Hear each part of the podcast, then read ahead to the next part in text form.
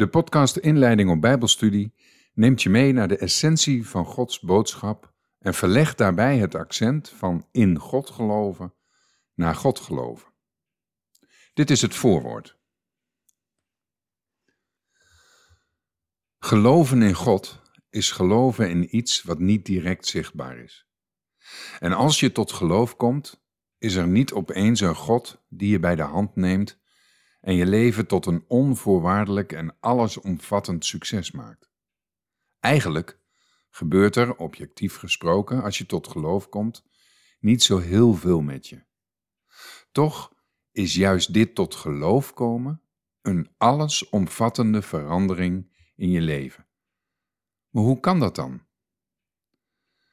Bijna ieder mens heeft wel het gevoel gehad dat er meer is tussen hemel en aarde. Iets wat wij mensen op het eerste gezicht niet kunnen waarnemen. Af en toe raakt het bewustzijn van de mens een dimensie die wij niet kennen, niet kunnen meten of verklaren, maar we voelen het wel. In de geschiedenis van de mensheid heeft dit tot gevolg gehad dat mensen van alles en nog wat zijn gaan aanbidden. En ook ik heb het universele gevoel, er is meer tussen hemel en aarde, gevoeld en in mijn jeugd het wilsbesluit genomen om het God te noemen. Niet iets, mijn zijn, geweten of innerlijke kracht, maar gewoon God.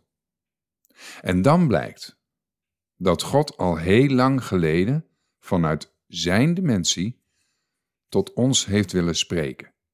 Hij heeft in onze taal en in onze belevingswereld verteld wat er is gebeurd en wat er gaat gebeuren.